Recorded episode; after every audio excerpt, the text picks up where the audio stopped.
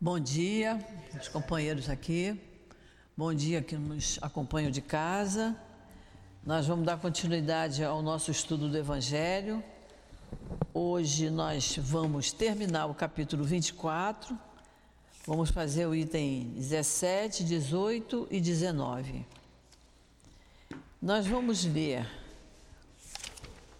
o item 17 e o 18 para a abertura da nossa, da nossa aula. Quer ler, Guilherme, para a gente? 17 e 18. Carregar sua cruz. Quem quiser salvar a sua vida, a perderá. Sereis benditosos quando os homens vos odiarem, quando vos separarem, quando vos tratarem injuriosamente, quando rejeitarem o vosso nome como mal, por causa do Filho do Homem. Alegrai-vos nesse dia e exultai, porque uma grande recompensa vos estará reservada no céu. Porque era assim que os pais deles tratavam os profetas. Lucas 6, 22 e 23. 18. Chamando para junto de si o povo, com seus discípulos, ele lhes disse: Se alguém quer me seguir, que renuncie a si mesmo que pegue a sua cruz e me siga. Porque aquele que quiser salvar a si mesmo se perderá, e aquele que se perder por amor de mim e do Evangelho se salvará, com o efeito de que servirá a um homem ganhar todo mundo e perder a si mesmo. Marcos 8, 34 a 36, Lucas 9, 23 a 25, Mateus 10, 38 e 39, João 12, 24 e 25. Então vamos fazer a nossa prece para nós começarmos o nosso estudo.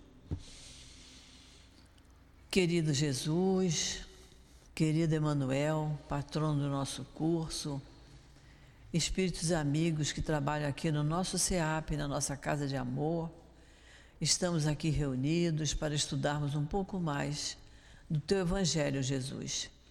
E te pedimos as tuas bênçãos para cada um de nós, que ative em nós cada vez mais o ânimo de termos mais atenção, mais interesse nessas leituras, porque elas nos acalmam, nos equilibram e nos esclarece com relação ao sentido da nossa vida.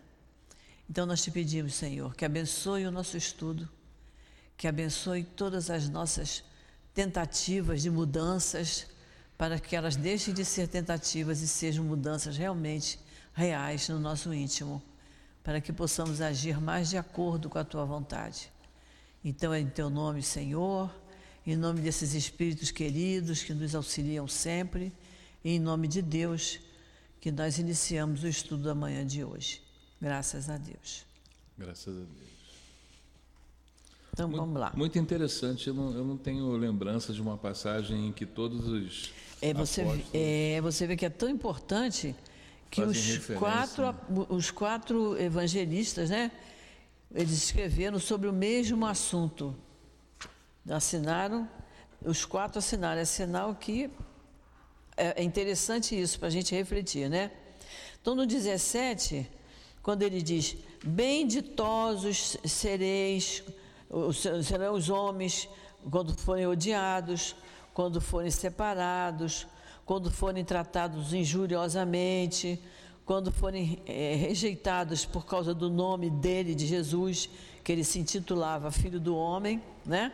Então, quando ele diz isso, isso nos lembra bem as bem-aventuranças, né? Bem-aventurados os aflitos. Quem não entender isso vai dizer: puxa, então quando eu estou em aflição eu sou feliz? Mas ele está dizendo isso, né? Alegrai-vos e exultai-vos nesse dia, porque uma grande recompensa vos está reservada no céu. Quer dizer, com, quanto mais nós nos resignarmos com as nossas dificuldades, quanto mais nós nos resignarmos quando nós formos odiados, quando nos separarem, quando nos tratarem injuriosamente, quanto mais nós formos é, esclarecidos com relação a isso, menos sofrimento essas coisas nos causarão, porque está dizendo aqui: recebereis uma grande recompensa no céu. E aí, novamente entendendo, quando ele diz aqui, quando os homens vos odiarem, porque era o termo da época, mas no sentido que nós já aprendemos lá no capítulo 23, o odiar no sentido de amar menos, né? Não era odiar, não precisa ser odiar, né? Porque lá também estava explicando isso, né? Quem não odeia seu pai e sua mãe tem que é, amar menos, tem que amar mais a Deus sobre todas as coisas, amar a Jesus é nesse sentido que ele, tá, que ele está se referindo. Então, sede, é, sereis benditosos é como está lá nas bem-aventuranças. Bem-aventurados os humildes, bem-aventurados os que têm puro coração, porque sereis recompensados. Quanto mais nós formos resignados com relação ao entendimento do Cristo para conosco, mais felizes seremos, não é isso? E no 18, em que o, o Guilherme chamou a atenção sobre isso, que os, os quatro evangelistas, Marcos, Lucas, Mateus e João, escreveram, ele vem dizendo, né? É, se alguém quer me seguir, que renuncie a si mesmo e pegue a sua cruz. O que, que é o renuncie a si mesmo? É não se colocar em primeiro lugar, não é? É, é não dar tanta importância à sua personalidade que a pessoa diz primeiro eu, segundo eu, terceiro eu também, né? É, renunciar a si mesmo é, é, é, passar a pensar um pouquinho mais nos outros e não ficar tão preocupado com o seu eu, né? Tudo para mim. Ele diz que pegue a sua cruz. Nós não temos que pegar a nossa cruz, já não sabemos disso, né? As nossas dificuldades são nossas. Não adianta eu estar passando por uma, uma aflição e eu achar que eu infernizando os ouvidos de um, de um, de um companheiro, de um amigo, do meu próximo, a, a minha cruz vai ficar mais leve. Eu tenho que carregar a minha cruz, porque a minha cruz é a minha prova. E a prova eu não transfiro para ninguém. A prova é minha. E eu é que tenho que ser aprovada. Então, que pegue a sua cruz e me siga. Quer dizer, com todas as dificuldades que nós tivemos, é o caso nosso dentro da nossa religião. Com toda dificuldade que a gente tiver, mas sempre que a gente puder estar na casa espírita, que a gente esteja. Sempre que a gente puder pegar o Evangelho para estudar, o livro dos Espíritos, as obras de Kardec, que a gente estude, é melhor para nós. É melhor para o maior beneficiado somos nós mesmos. Então, ele diz, no caso de seguir a Jesus, é isso é entender os ensinamentos dele, é entender para seguir, né? E o Evangelho faz isso, ele faz a gente entender as palavras dele, porque senão a gente não entender, sereis benditosos quando todos nos criarem problemas, eu vou ser bem ditoso, eu vou ser bem feliz. Se nós não interpretarmos corretamente o Evangelho, a gente não entende. Então, a, a gente estuda por isso. Eu tenho pessoas conhecidas que dizem: Ah, eu não tenho condição de ir ao centro, eu estou lendo por minha conta. Mas não é a mesma coisa, não é? Não é a mesma coisa a gente sentar junto. Por acaso, essa nossa aula aqui é por live. Então, é, vocês participam um pouco pela dificuldade que tem, até de quem está em casa não ouvir o que vocês estão falando. Mas a aula presencial que nós temos aqui às terças-feiras, às 5 da tarde, não é, Guilherme, né, Luiz? A é. gente divide bem, cada um dá a sua opinião, tira a sua dúvida. É uma aula bem movimentada e isso é bom, porque uma coisa que o Guilherme percebeu, eu não percebi. Uma coisa que o Luiz percebeu, eu posso não ter percebido. O Jorge também. Então a gente é, é uma troca. De qualquer forma, a nossa aula aqui, apesar de ser por live, ela é boa porque facilita quem não pode estar presente na casa. Porque quem pode deve estar aqui, né? O ideal é esse. Então ele diz: que pegue a sua cruz e me siga. Porque aquele que quiser salvar a si mesmo se perderá. Salvar a si mesmo é ser egoísta, só estou pensando em mim. E tudo que eu faço é para mim, para o meu benefício. Nós estamos no capítulo 24, item 17 e 18. Então, e ele diz assim: porque aquele que quiser salvar a si mesmo se perderá. E aí, aquela Bíbliazinha que eu tenho pequenininha, é, só tem o Novo Testamento, ela diz assim: olha, é, o comentário da Bíblia Católica: quem peca para não perder a vida terrena, Quer dizer, quem quer aproveitar a vida terrena e comete lá os seus pecadinhos, perderá a vida celeste. É a mesma ideia, não é? É a mesma ideia nossa espírita, só que com palavras da Bíblia Católica. Mas quem peca para perder a vida terrena, perderá a vida celeste.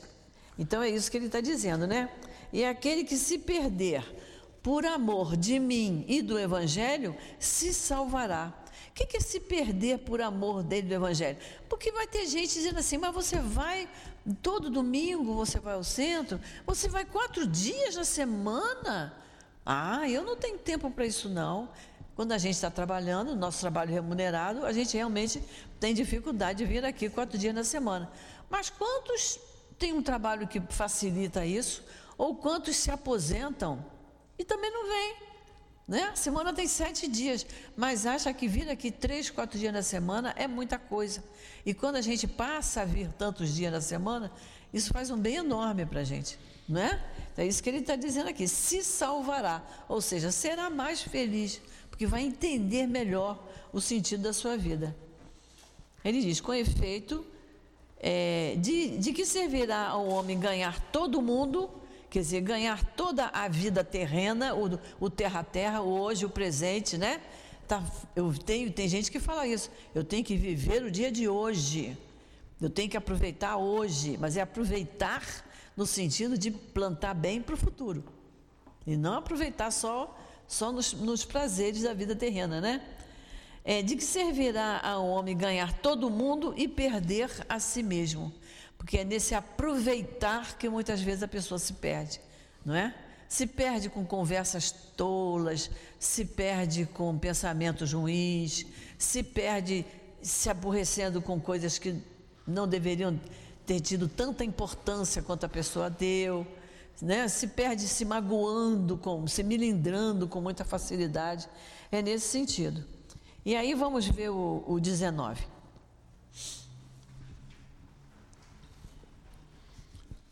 Alegrai-vos, disse Jesus, quando os homens vos odiarem e vos perseguirem por minha causa, porque vos sereis recompensados no céu. É, agora é Kardec explicando, né? Essas palavras podem assim ser traduzidas: Sede felizes quando os homens, por sua má vontade para convosco, vos fornecerem a ocasião para provar a sinceridade da vossa fé, porquanto o mal que vos fizerem resultará em vosso benefício. Lamentai-os por sua cegueira, e não os amaldiçoeis. Olha só que coisa interessante, né? Sede felizes quando os homens, por sua má vontade, nos fornecer ocasião de provar a nossa a sinceridade da nossa fé. Quer dizer, aquelas pessoas que não entendem o Evangelho como nós estamos estudando para entender, acham que a gente está perdendo tempo, acham uma tolice, eu não estou eu não estou ainda nessa não, e eu vou deixar, deixar para mais tarde, porque isso vai provar a nossa fé. Quando eu digo não, mas eu acho que tem que ser assim. Eu acho, não, eu tenho certeza. Que o ideal é isso, é eu estudar essa doutrina, porque ela me faz bem, é eu estar na casa espírita, porque eu me sinto amparado e protegido pelos espíritos que aqui trabalham. Então, nós estamos provando a nossa fé. Então, essas pessoas estão fornecendo a ocasião de provar a sinceridade da nossa fé. E ele diz aqui: lamentai-os por sua cegueira e não os amaldiçoeis. Quer dizer, não vamos impor a nossa fé para ninguém. Não vamos dizer, mas você também devia ir. Está fazendo bem para mim ou fazendo bem para você? Mas está cada um num patamar moral, cada um com o seu grau de entendimento. Então, você está satisfeita lá? Eu estou muito satisfeita. Eu, eu ainda não penso assim. Tudo bem. Então, está dizendo aqui, ó, lamentai-os mas não os amaldiçoeis, não imponha a sua vontade. Depois acrescenta: que aquele que me seguir pegue sua cruz, isto é, que suporte corajosamente as dificuldades que sua fé lhe acarreta. Porque aquele que quiser salvar sua vida e seus bens, renunciando a mim, perderá as vantagens do reino dos céus enquanto que aqueles que perderem tudo aqui na terra, mesmo a vida, pelo triunfo da verdade, receberão na vida futura o prêmio pela sua coragem, pela sua perseverança e sua abnegação. Mas aqueles que sacrificam os bens celestes aos prazeres terrestres, Deus dirá: já haveis recebido a vossa recompensa. Porque a pessoa, como as pessoas valorizam muito a recompensa da terra, então Deus vai dizer: você já recebeu sua recompensa, agora a do céu você adiou porque não agiu como deveria ter agido. É o próprio exemplo do Cristo, né? É, exatamente. Então é interessante isso. É, ficou alguma dúvida com relação ao capítulo 24? Não coloqueis a candeia debaixo do alqueire? Não, né? Eu acho que a gente pode a gente pode começar hoje então o capítulo 25, que é buscai e achareis. É um capítulo pequeno, mas também merece muita muito comentário nosso, né? É, esse capítulo é interessante. Então eu tenho aqui uma recomendação que a gente veja a questão 685 do Livro dos Espíritos. A questão 685, é, ela diz assim: Tem o homem o direito de repousar na velhice? Os Espíritos respondem: Sim. Mas o que nos interessa mesmo, que eu acho que vocês devem anotar, porque é interessante, é o comentário de Kardec. É um comentário grande, mas tem coisas muito interessantes. Nesse comentário de Kardec, ele fala muito sobre a nossa educação moral. E ele diz que a educação é o conjunto dos hábitos adquiridos. Educação é o conjunto dos hábitos adquiridos.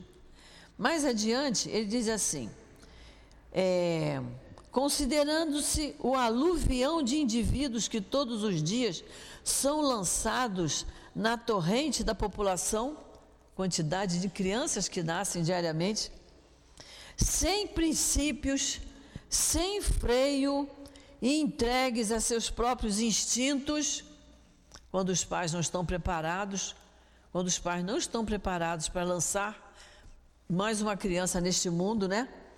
Serão de espantar as consequências desastrosas que daí decorrem, quando os pais não sabem passar para os seus filhos aqueles hábitos bons hábitos que vão formar a sua educação moral.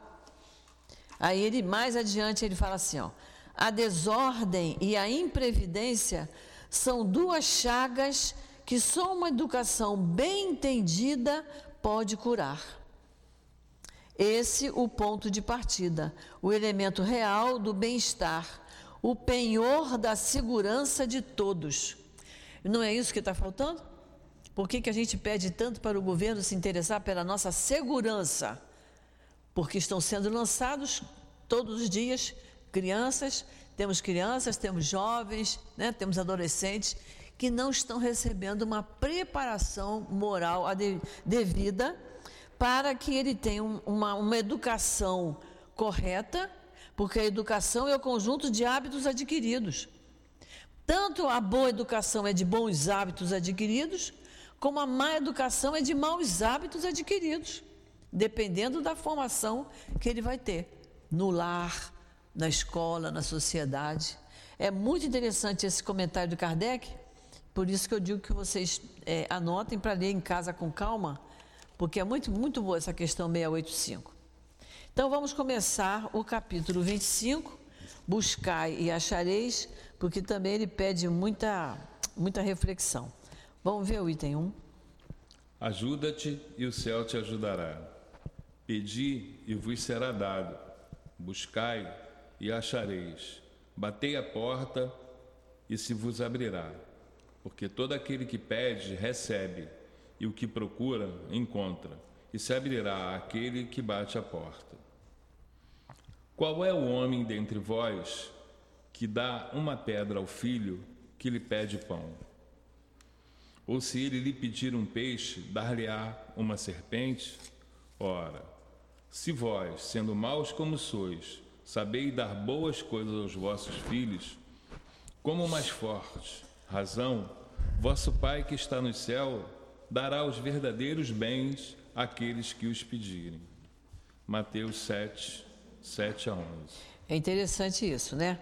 Quando ele diz aqui, ó, Pedi e vos será dado, buscai e achareis, batei e a porta vai se abrir. Quando nós chegarmos lá no item 5, Lá no item 5, Kardec diz assim: pedir, mas com fé, fervor e confiança. É pedir sabendo o que está pedindo. Porque se a gente for interpretar o pé da letra que está aqui, parece que é só pedir que vem. Não é assim, não. As coisas vêm no momento em que a gente realmente precisa receber. E eu tenho que pedir com fé, fervor e confiança. Para eu ter fé, fervor e confiança, é porque aquilo que eu estou pedindo, eu realmente estou necessitando. Bom, esse no, no, no, início que nós lemos, né? Quando ele diz: Qual é o, o homem que dentre vós é, que dá uma pedra ao filho que lhe pede pão? Ou se lhe pedir um peixe, dá uma serpente? Ora, se vós, sendo maus como sois, então que a gente não interprete isso como a questão do ser mal. Tem aqui uma questão do livro dos Espíritos, que eu não sei bem qual, se é, acho que é 361. Tinha que chamar aqui o, sabe, o Guilherme, o Frederico, que sabem as questões. Hum. Ele diz assim, ó. Acho que é essa aqui, 361. Qual a origem das qualidades morais boas ou más do homem? E aí ele diz assim: mais adiante, Kardec, os espíritos colocam assim: mas dize antes que o homem vicioso é a encarnação de um espírito imperfeito, pois do contrário poderias fazer crer na existência de espíritos sempre maus, a que chamais até de demônios. E Deus não cria espírito mau, ele cria espíritos simples e ignorantes. O mal é o nosso livre-arbítrio que vai, vai nos dar essa prova de você escolher o caminho do bem ou o caminho do mal. Certo? É a nossa liberdade de agir que vai fazer isso. Mas Deus não, não cria espíritos maus. Então, nessa tradução da Bíblia aqui, quando ele diz: Ora, se vós sendo com, maus como sois, que a gente substitua o mal por imperfeitos, né? Imperfeitos como sois, saber das coisas boas aos vossos filhos, com mais forte razão, vosso Pai que está nos céus dará os verdadeiros bens àqueles que os pedirem, os verdadeiros bens. Se eu pedir verdadeiro bem, eu vou receber. Agora, se eu pedir uma coisa que não é tão necessária, se eu pedir uma coisa em detrimento do bem do meu próximo, não vou receber, claro. Muito pelo contrário. Vou até receber uma, uma, um castiguinho para eu aprender a não desejar o mal do outro. Não é isso? Essa é a questão 361. 361, a subpergunta A, que é, é onde tem essa resposta. Substituindo o mal por imperfeito, né? E aí, isso nos lembra também a questão da, da vida futura para o espírito. Há uma doutrina que diga que se você foi ruim, você vai para o inferno ou para o purgatório. Uma, e que diga que se você foi bom, você vai para o céu, vai para os braços de Jesus. A gente tem que entender que a coisa não é bem assim, não é? A gente tem que entender, quando ele fala aqui, olha, é, vosso Pai que está nos céus dará os verdadeiros bens àqueles que o pedirem. E, e, e se nós, imperfeitos, damos coisas boas aos nossos filhos, quanto mais Deus que está, Deus nosso Pai. Então Deus não vai permitir que uma criatura que escolheu o caminho do mal, que ela fique com a pena eterna de ficar no inferno, nem de ficar no purgatório. Não é isso? Ele não vai querer isso. Então, ele vai querer que você caia em si, reconheça que errou, se arrependa e tenha o desejo de ser feliz, ou seja, tenha o desejo de reparar o erro que cometeu e para ter uma vida melhor. É um processo muito mais interessante e muito mais bondoso, muito mais paternal do que colocar o indivíduo que errou na pena eterna no inferno. Que nós que somos pais não colocamos o nosso filho eternamente no castigo, né? Desde pequenininho a gente bota de castigo, ele fica lá um tempinho naquele cantinho de pensar, até você ir lá e dizer, você vai fazer isso outra vez? Não, então pode sair. Agora, se você for lá e disser, você vai fazer isso outra vez, ele ficar te olhando, ele vai fazer outra vez. Então fica aí pensando mais um pouquinho. Não é assim que a gente faz com as nossas crianças? A gente não deixa o filho de castigo toda a vida. Como é que Deus, que é nosso Pai, de amor e bondade, vai deixar que um, um espírito fique eternamente no, no inferno? Não é isso. E, o, e também nós, do planeta Terra, não tem ninguém aqui tão bondoso que vá logo para os braços de Jesus. Não é bem assim. Não é que as pessoas pensam que nós cometemos erros. Nós estamos num, num planeta de acordo com a nossa vivência, com o nosso comportamento, né? Então a gente certamente a gente vai para um lugarzinho para a gente pensar um pouquinho, pensar, cair em si, reconhecer e querer reparar, não é isso? Então vamos para o item 2? Sob o ponto de vista terrestre, a máxima buscai e achareis é análogo a esta: ajuda-te e o céu te ajudará. É o princípio da lei do trabalho e, por consequência, da lei do progresso, porquanto o progresso é filho do trabalho, porque o trabalho põe em ação as forças da inteligência. Olha que interessante quando ele fala aqui, olha, ajuda-te e o céu te ajudará. A gente está doente, a gente vai ao médico, o médico receita o remedinho, aí ele diz: você vai tomar um comprimido às 8 da manhã e o outro às 8 da noite. Aí você esquece de tomar às 8, né? Toma às 10, 11, aí logo depois almoça, mistura o remedinho com a comida. Esquece de tomar às 8, né? Porque, porque saiu, foi passear, esqueceu o remédio. Ou então está em casa vendo televisão, esquece. É a gente não se ajudando. A gente não se ajuda. Então, se o médico recomendou aquilo, é isso que eu tenho que fazer, tomar o remédio naquele horário. E eu vou dar um, um, exemplo aqui bem próximo de, de, vocês. Uma pessoa que está com problema, é, está com problema de esquecimento, problema de memória, o médico deu uma série de passos para essa pessoa. Aí essa pessoa diz: não faço isso porque eu não gosto de fazer isso, não faço aquilo porque eu não gosto de fazer, isso também eu não vou fazer porque eu não gosto de fazer. Não está se ajudando. Então, ajuda-te, que o céu te ajudará. Ajuda-te, faça a sua parte, né? Que o que compete do médico fazer, ele fez. E aí, Deus vendo que eu estou me esforçando, não é isso que nós aprendemos no capítulo 17? O verdadeiro espírito é aquele que se esforça. Deus vendo que eu estou me esforçando, eu vou conseguir pelo menos adiar aquele meu problema. Que se eu tiver que passar por uma prova, eu vou passar mas ela pode ser é, diminuída, ela pode ser amenizada, isso aí, amenizada. Né? Ou ela pode ser um pouco mais adiada, mas eu tenho que fazer a minha parte. É isso que ele está dizendo, né? Ajuda-te, ajuda-te primeiro, faça a sua parte, haja corretamente, que o céu te ajudará. Ele diz que é o princípio da lei do progresso. A lei do progresso é, é uma lei divina, é uma lei para todos, mas que muita gente custa alcançar porque não faz a sua parte, né? E é muito. Hã?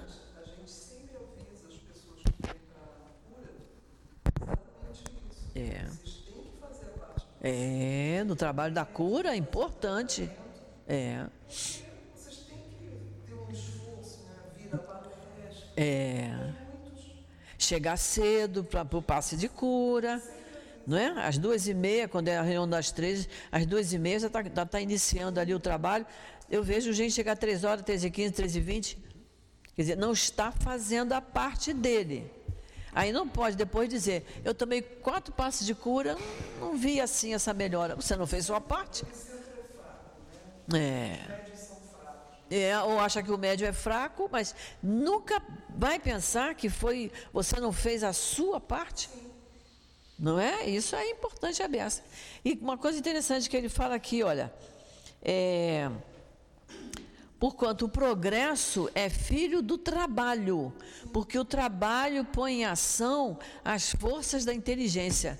A pessoa que não trabalha né? Ou, ou, porque ela já tem, tem rendimento, já recebeu uma herança, ela não quer trabalhar, ou ela, ela, tem, uma, ela tem uma dificuldade, mas não. Você, uma coisa que me, que me impressiona, que eu, eu fico até emocionada, é de ver os Jogos Paralímpicos, né? Como o esforço deles, né? O rapaz ganhar uma medalha de ouro na natação tendo um cotoquinho de braço, o outro ganhar uma, na, na corrida tendo uma perna mecânica aquela perna que tem aquele aquele, aquele gancho ali, né? Então eu fico olhando e digo, gente, tanta. Correr cego, com o braço, a mão amarrada no, no, no, instrutor do lado, no guia do lado, isso é um esforço enorme que faz. E isso é um, é um exemplo para nós, quando a gente pensa assim, olha, eu estou com tudo funcionando aqui, né? Os olhos, os ouvidos, as pernas, os braços. Eu também, as pernas não estão funcionando muito bem, não, mas é por causa da idade, isso é lógico. Mas já funcionaram bem. Então, é que a gente pense nisso, está tudo funcionando, então por que a preguiça? Né? Por que hoje eu não. não estou com vontade de fazer isso, não. Hoje não, vou fazer amanhã, adiar as coisas. Por quê? Se você tem todo o mecanismo funcionando para fazer, isso é, um, isso é um negócio muito sério. As pessoas deviam pensar nisso, né? Com mais seriedade. Então, o trabalho põe em ação as forças da inteligência. E é pela inteligência que a gente está vendo a tecnologia crescendo, não é? o esforço que está sendo feito para se combater as doenças, para enfrentar um, um terremoto, para enfrentar um maremoto. Né? A, a ciência vai progredindo, os homens vão estudando para enfrentar a, as forças da natureza né? Na, inf... Na infância da humanidade, o homem só aplica a sua inteligência na busca do alimento, dos meios de se preservar do mau tempo e de se defender contra seus inimigos. Deus, porém, lhe deu, a mais do que o animal, o desejo incessante do melhor. E é esse desejo do melhor que o impele para a procura dos meios de melhorar sua posição que o conduz às descobertas, às invenções, ao aperfeiçoamento da ciência, porque é a ciência que lhe proporciona o que lhe falta. E não é? Né? Veio uma doença, a ciência funciona, veio, veio a vacina. Não é isso? É a ciência que proporciona o que, o que nos falta. E ela, e ela funciona porque Deus permite. Que a gente nunca pense que porque aquele homem, aquela mulher, aquele cientista foi inteligentíssimo e conseguiu aquilo. Não, ele teve a vontade primeiro de fazer aquele trabalho, de se debruçar sobre aquele trabalho, e Deus permitiu. Deu, deu intuição a ele, deu os meios, todo o mecanismo para que ele conseguisse realizar aquele trabalho, né? Por suas pesquisas, sua inteligência cresce seu moral se depura. As necessidades do corpo sucedem às necessidades do espírito. Após o alimento material, é preciso o alimento espiritual. É assim que o homem passa da selvageria para a civilização. Aí Falamos você... ontem sobre isso. Né? É, é interessante isso, né? E é interessante que é, quando é, foi criada uma obra social na casa que eu trabalhei, logo no início as pessoas chegavam, iam para tratamento médico, dentário, quando tinha e tal, e, mas não tinham o café da manhã.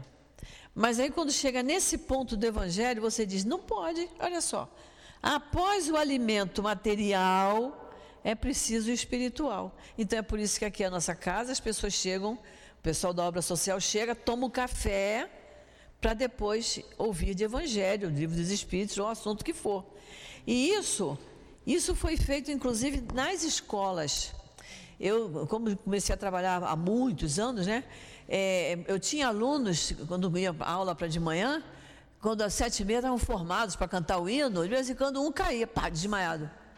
Porque não tomou o café da manhã. Não tinha o de jejum, como a escola chama. Então, hoje a criança chega, toma o de jejum, depois ele vai, vai formar para subir para ir para a aula. Mas ele já tomou o achocolatado, ou lá o que for. Em geral é um leite com alguma coisa. Para que ele se mantenha de pé, para que ele possa estar pronto para raciocinar, para aprender português, matemática, ciência.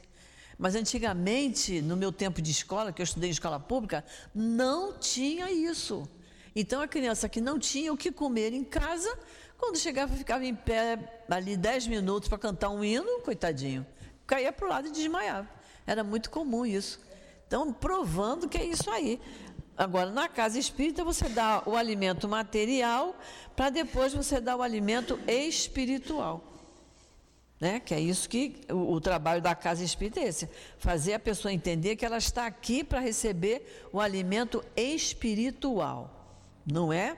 Ela não está aqui em primeiro lugar para receber a cesta básica, para receber o café e o almoço. Ela está aqui para receber o alimento espiritual. Um dia todo mundo vai entender, né? Vamos. Entretanto, o progresso que cada homem realiza individualmente durante a vida é bem pouca coisa, imperceptível em grande número deles. Não é? É, é imperceptível que a gente vê é, é, então, eu não vou contar aqui, mas tem uns lances que eu vejo de pessoas com a minha idade, ou com um pouco menos que a minha idade, diz umas barbaridades. Eu digo, caramba, não entendeu nada, vai partir dessa. Né? A bagagem da, das coisas boas está vazia, está bem, tá bem levinha a mala, porque não, não percebeu que precisava melhorar um pouco mais. Eu tenho a minha parte material, mas eu sou corpo e espírito. Eu tenho. O que, que eu faço pelo meu espírito, né? Tem que entender isso. E a pessoa não está, por isso que está dizendo aqui, essa, essa, essa melhoria, essa mudança é quase imperceptível. Que a gente fica, puxa, mas está com essa idade, ainda está pensando assim, ainda está fazendo esse tipo de coisa? E é isso mesmo. Como então a humanidade poderia progredir sem a pré-existência e sem a resistência da alma? É a lógica da reencarnação. Não é? Não se pode imaginar uma pessoa que não tenha prestado atenção na vida, tenha vivido mornamente, ela desencarnar e ficar por isso mesmo. Ela tem que voltar para ela aprender, porque o espírito precisa se educar, né? Se as almas deixassem a terra todos os dias para não mais voltar, a humanidade se renovaria sem cessar com os elementos primitivos, tendo tudo a fazer tudo a aprender, não haveria, pois, razão para que o homem fosse mais avançado atualmente do que nos primeiros tempos do mundo, pois que, a cada nascimento, todo o trabalho intelectual teria que recomeçar. E não é verdade? E a gente percebe isso, né? É, é, Fala-se muito isso a criança que com cinco anos está tocando piano, mas você vê que tem criança que tem facilidade de se alfabetizar, tem outros que não têm. Tem crianças que têm mais jeito para matemática, é porque ele já tem um, um, pouquinho da bagagem dele, né? Porque o que se aprende, o que, o que se apreende é aquilo que você fixa, você não perde. Então ela vem com aquela facilidade, facilidade para escrever, facilidade para tocar um instrumento, facilidade para compor uma, uma, uma, redação. Tem criança que com maior facilidade ela aprende a, a escrever um texto que a professora fica Puxa, parece que já viu isso há muito tempo. Mas fazia parte da bagagem intelectual dela. Bagagem intelectual. O que você apreendeu, não perde. Apreender. Agora, não é só o aprender. Aprender, aprendeu na hora ali e depois esquece. Agora, se você fixou realmente, você não perde. Então, a gente vê essas crianças que têm essa, essas facilidades para determinadas coisas, para português, para matemática, para música, né? para desenho. É isso aí. A alma, ao contrário, voltando com o seu progresso realizado e adquirindo a cada existência alguma coisa a mais, passa gradualmente da barbárie à civilização material e desta à civilização moral. E tudo isso está na lei do progresso, que está no livro dos Espíritos, da questão 674 em diante. A lei do progresso. É bom que a gente que a gente veja, porque tem muita coisa, muita coisa boa, muita coisa interessante para a gente ver na, na, nessa, na lei do progresso. Na questão 674 em diante, tá, gente? É o que tudo é, é até a 681. É o que fala tudo sobre a lei do progresso. É muito bom que a gente anote quando puder dar uma lidinha em casa para ver como é interessante as colocações dos espíritos aqui. Bom, Dona Gracilde, posso hum. fazer uma figura de linguagem aqui em relação Sim. a isso que a gente acabou de estudar? Ah. É, é muito interessante quando a gente vê essa questão da, da do buscar e achareis e da forma como Kardec disponibiliza para a gente, porque usando uma figura de linguagem, a gente tem o Sol né, como, como Deus e a Lua é, como, com as suas respectivas fases, mostrando os nossos estágios evolutivos, né? É. Então a gente, quando chegar da razão, recém-chegada à razão, a gente pode ser representado pela, pela lua minguante, depois pela lua nova, quarto crescente, por fim a cheia quando a gente estiver com muita sabedoria, né? é, é isso aí. Vai né? ampliando, né? né? A gente vai se ampliando. Vai ampliando. Luz, é, que o tá. sol, com a sua disposição, é. com a sua predisposição, nunca se cansa de nos fornecer. Né? É. E são dois tipos de alimento, né? O material e, e a luz divina. É. Né? Foi isso que a gente conversou ontem, né? É, foi. Muito bom. Muito bom, seu aparte. E bom, isso aí está mandando ver o capítulo 4, item 17, é que fala também sobre reencarnação, capítulo 4 aqui do Evangelho. Vamos para o item 3?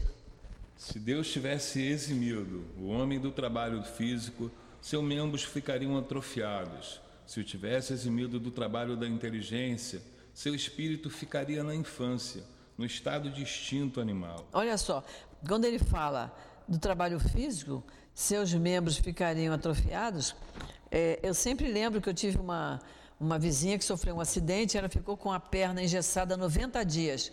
Quando ela tirou o gesso, a perna engessada estava mais fina que a outra. Isso eu vi. Né? Atrofia.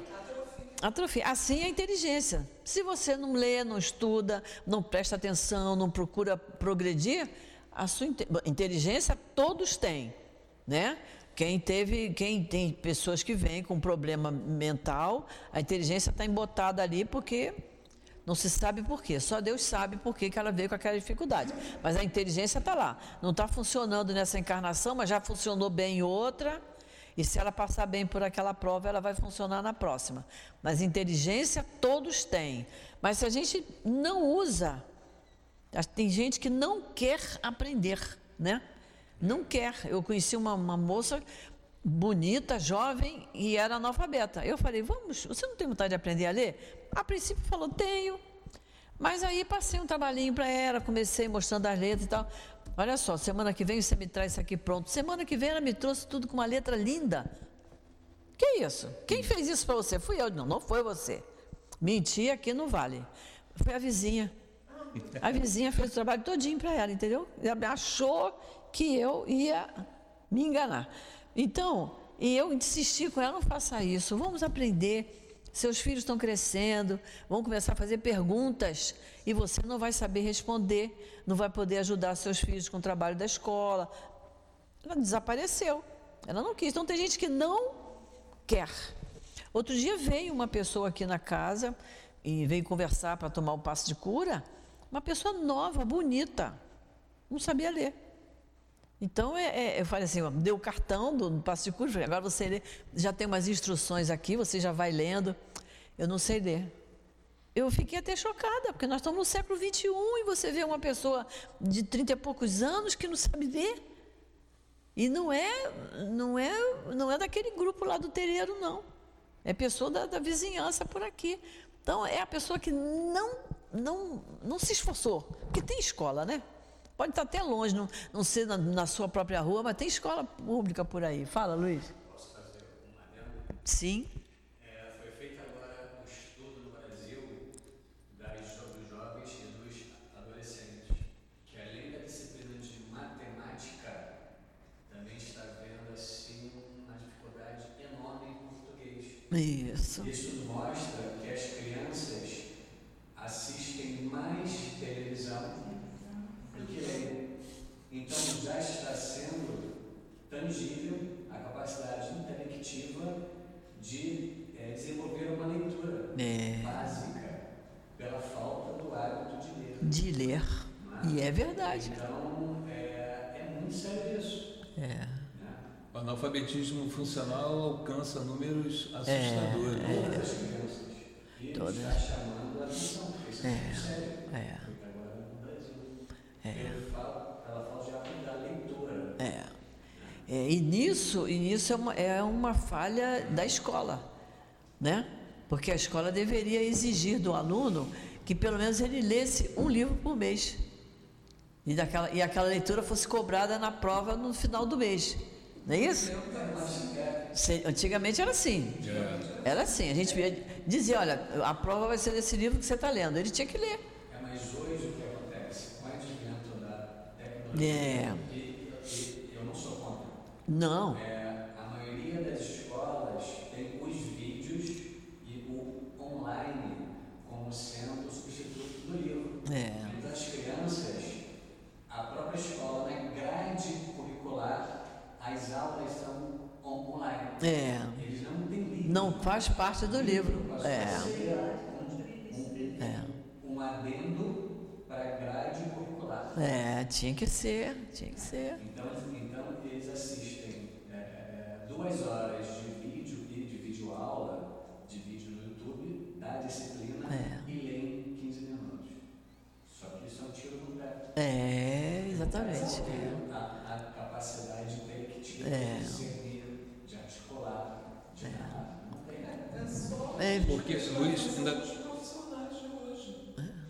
Eu vejo pessoas assim que trabalham, né, advogados que trabalham com lei, né, que tem que ler, que não sabem falar, É. não sabem se expor, não sabem escrever. É uma coisa, é, é, esse pessoal de faculdade agora vai ver o que eles escrevem, as redações, é uma coisa assustadora. É, Não, tem, não consegue interpretar um texto. é, é, é. Carmen, Bem, a gente está chegando num ponto em que as pessoas falam, determinadas pessoas falam e escutam ruídos. Entendeu? Porque não tem a capacidade, a linguagem, ela, é, cada vez mais o homem sente dificuldade de se comunicar Sim. em função de tudo que a gente acabou de relatar aqui. é. Pode falar, só. Eu estou dizendo, quanto mais nós melhor nós nos aperfeiçoamos na leitura. E, é. Eu leio tanto, tanto, que eu acho que na hora do meu desencarne eu estarei lendo. Tomara que sim. É, é, é, É. é. Quanto mais a gente lê, melhor a gente sabe é, se expressar, é, se comunicar, não é? Eu não terminei o universitário. Isso. É. morando fora do país, meus filhos receberam por uma educação né, superior, mas eu sinto isso. Também tive um primário muito bom, aquela professora Amável, que me esqueço, e desde o primário eu tinha aprendido os, os algarismos romanos, né? É, quer dizer, você teve uma base, né? É, é- essa, é, essa é a função da escola, né? Dar uma base com o apoio da família, né? É. É.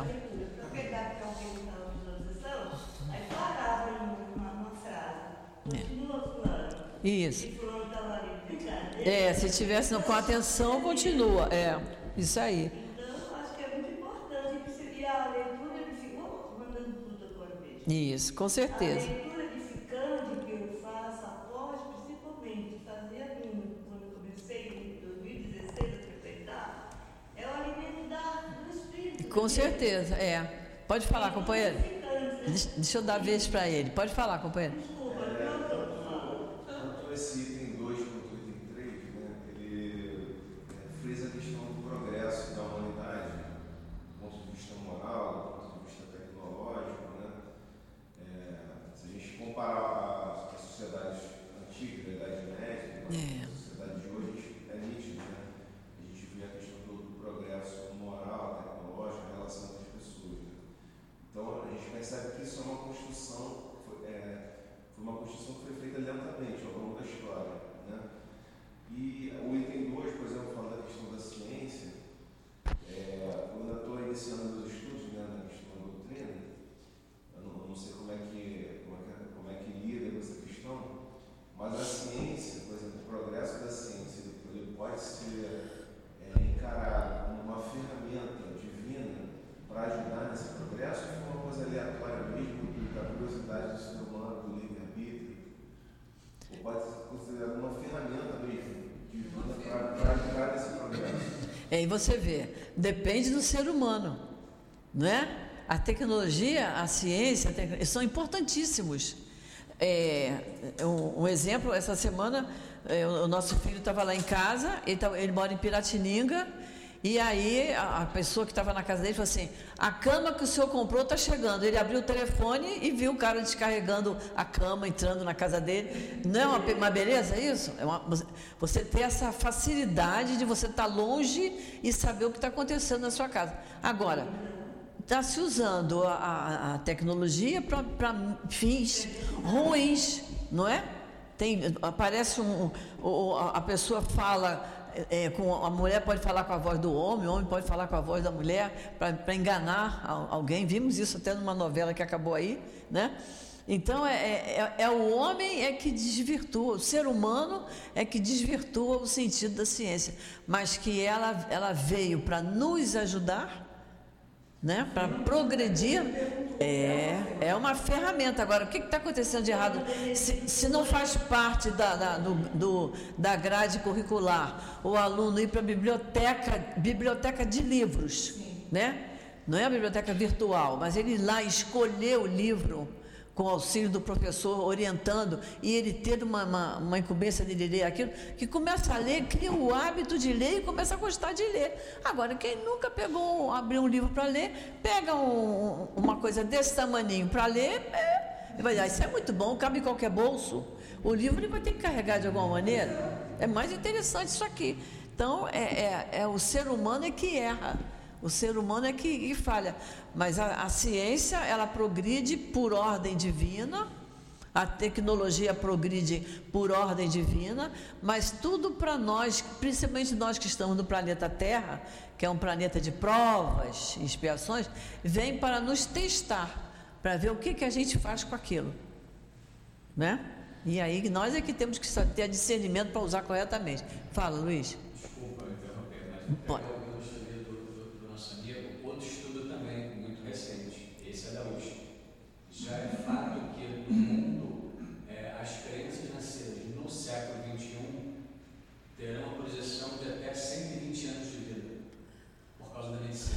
Por causa da medicina, o progresso da medicina. Essa vai ser a média de vida. É. A medicina está tão evoluída, a saúde, a condição mental mesmo, psicológica, que mantém média 120 anos. É. Você vê os aparelhos que se usam hoje, né? Antigamente a pessoa tinha um, um câncer. Eu conheci, eu em, garota, conheci uma família em que a, a, a mãe ela teve um câncer e ficou tratando com, com, remedinhos caseiros e em seis meses ela morreu. E era uma pessoa de 40 e poucos anos, porque não tinha a, a não tinha a tecnologia de hoje, não tinha a máquina para descobrir o ponto que estava o câncer, não tinha o remédio adequado, não tinha.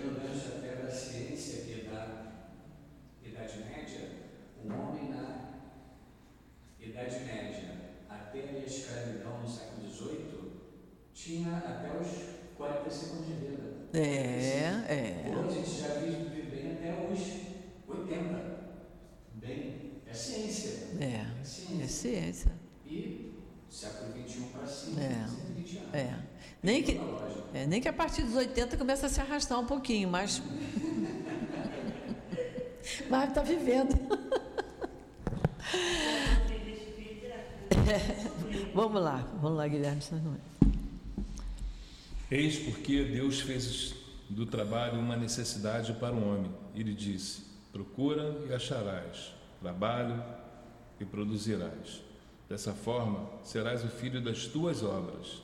Delas terá o mérito e serás recompensado segundo o que tiveres feito. É obedecendo a esse princípio que os espíritos não livram o homem do trabalho de pesquisar, trazendo-lhe descobertas e invenções inteiramente feitas e prontas para serem produzidas, de maneira que ele só tivesse que pagar o que pegar, lhe pusessem. Pegar. Só tivesse que pegar o que, lhe, o que lhe pusessem nas mãos, sem ter a necessidade de se abaixar para apanhá-las e nem mesmo a de pensar.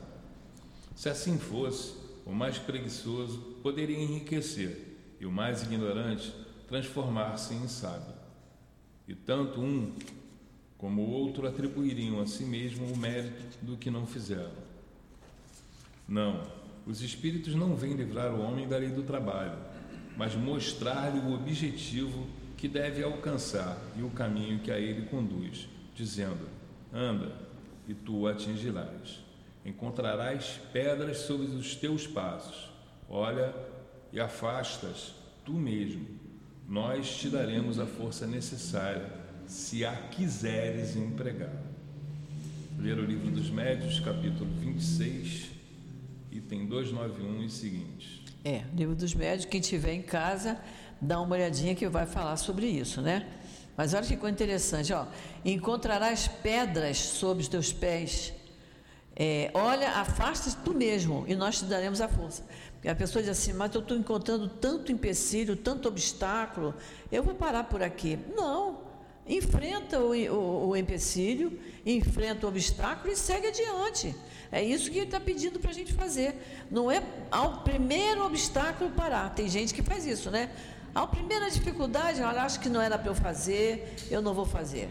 É, faltou o raciocínio disso. Vamos fazer os cinco para a gente terminar isso aqui. Sob o ponto de vista moral, essas palavras de Jesus significam: Pedi a luz que deve iluminar o vosso caminho, e ela vos será dada. Pedi forças para resistir ao mal, e a recebereis. Pedi a assistência dos bons espíritos, e eles virão vos acompanhar. E como os anjos de Tobias, eles vos servirão de guias. Pedi bons conselhos, e eles jamais vos serão recusados.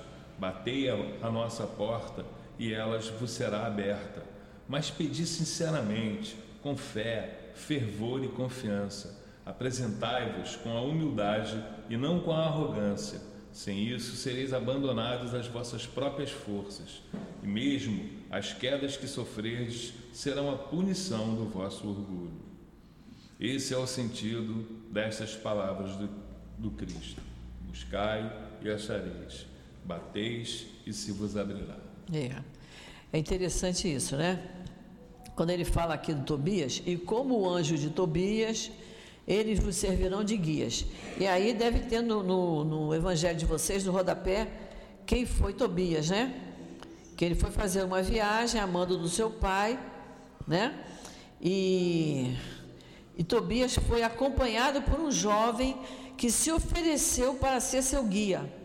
Somente quando regressaram é que o jovem revelou ser o anjo Rafael. Tobias teria sido o autor de um dos livros da Bíblia, denominados históricos, pertencente ao Antigo Testamento. E o nome do livro era Tobias. Então, esse é o caso que conta, né? Tinha, o, o pai estava muito doente, ele tinha bens numa outra cidade, antigamente de uma, de uma cidade para outra ia a pé, e ele era jovem, ele não tinha menor é, vivência com relação a isso, mas era, ele tinha que ir, era ele que tinha que ir. E ele então vai. E aí aparece um, um, um outro homem no caminho e diz: Você está indo para onde? Estou indo para tal lugar. Ah, eu vou também, tem coisas lá para resolver. E foi, e atravessaram riachos, subiram desceram montes, e chegaram na cidade, ele resolveu o que tinha que resolver, o outro homem também resolveu. Na volta, quando ele está voltando, o homem disse: Está voltando? Eu vou voltar contigo. E voltou junto com ele. A história é, realmente é essa. Quando, ele, quando chega, quando Tobias chega perto de casa, é que o homem se apresenta. Eu sou o anjo Rafael, que fui designado por Deus para ser o seu guia. Porque o que o rapaz foi fazer na outra cidade foi para o bem do pai dele, para o bem da família dele. Então, ele teve esse acompanhamento. Que é por isso que quando a gente deve, antes de qualquer é, empreendimento que a gente vai fazer, de qualquer coisa que a gente vai fazer, ou até mesmo ao sair de casa, devemos pedir a Deus que nos ajude e que nosso anjo de guarda esteja junto de nós para que a gente fale as palavras acertadas, tome as atitudes corretas, para que a gente também seja envolvido, envolvido pelos bons espíritos, para que as pessoas que vão lidar conosco também nos olhem com boa vontade. A prece é importante por isso. E ao chegar em casa, no conforto do seu lar, agradecer pela ajuda recebida. A prece é muito importante. Então, encerramos o item 5 e vamos deixar o 6 para a semana que vem. Olha, o item 6, quem tiver em casa o livro Vinha de Luz, quem tiver em casa o Vinha de Luz, lê a lição 152, que ela faz uma comparação bem interessante para a gente entender essa, essa, essa coisa aí do observar os pássaros do céu, é, observar como crescem os lírios do campo, que eles não trabalham nem, nem fiam, tal. Livro Vinha de Luz, lição 152. Para a gente, é bom a gente já ter uma ideia, porque dizia assim, olha, os pássaros não, não fazem nada e o alimento está ali. Os lírios são brancos e lindos, mas estão lá, né, nascem. Né? Mas aí a lição vem nós não podemos fazer a mesma coisa. O que é que nós temos diferente dos pássaros e dos lírios? A inteligência. Então Deus deu a inteligência para que nós, seres humanos, trabalhássemos. Vamos fazer a nossa prece para a gente encerrar.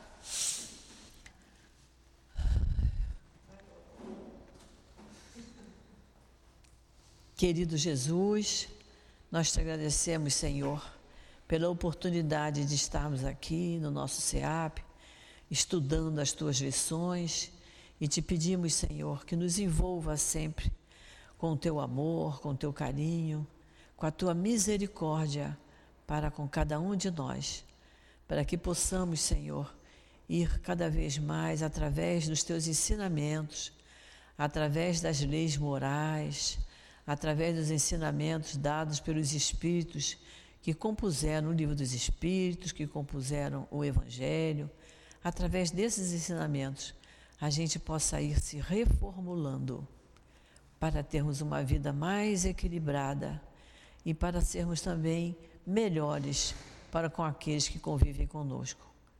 Por tudo isso, Senhor, nós te agradecemos e pedimos a tua permissão, a permissão dos Espíritos amigos e a permissão de Deus, nosso Pai, para encerrarmos o estudo do Evangelho da manhã de hoje. Graças a Deus.